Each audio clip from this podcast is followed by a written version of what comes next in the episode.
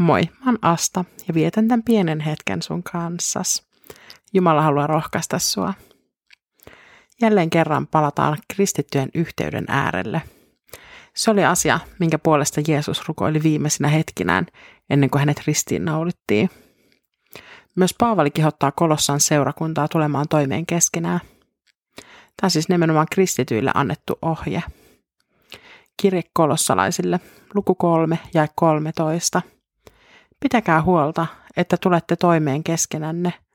Antakaa anteeksi toisillenne, vaikka teillä olisikin moittimisen aihetta. Niin kuin Herra on antanut teille anteeksi, niin antakaa tekin. Anteeksi antaminen on tärkeä avain siihen, että me tullaan toimeen keskenämme. Läheisissä ihmissuhteissa, kuten avioliitossa, tämä korostuu.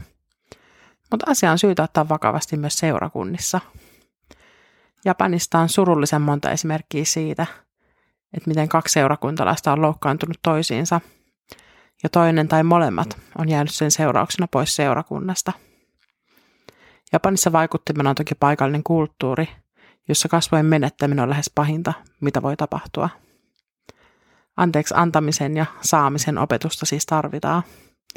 Syntinen ihminen ei voi tulla Jumalan kasvojen eteen, ellei hän laske omaa naamiotaan alas ja tunnusta syntejää. Kaikkien kanssa ei välttämättä tule kovin hyvin toimeen, mutta on kuitenkin mahdollista käyttäytyä asiallisesti. Joskus kannattaa laittaa omat ennakkoluulot ja asenteet syrjään ja, ja yrittää nähdä toinen Jeesuksen silmin. Silloin saattaa toisesta löytyä ihan uusia puolia.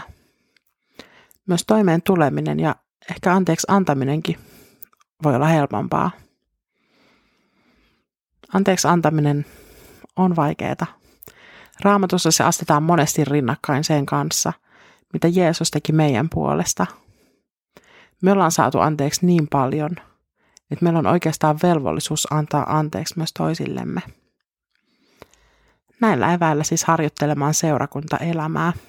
Pitäkää huolta, että tulette toimeen keskenänne. Antakaa anteeksi toisillenne, vaikka teillä olisikin moittimisen aihetta – niin kuin Herra on antanut teille anteeksi, niin antakaa tekin. Rukoillaan, rakas Jeesus. Sinussa meillä on pelastus ja anteeksi anto. Me ollaan saatu anteeksi niin valtavasti, että nyt on meidän vuoro opetella antamaan anteeksi toisillemme.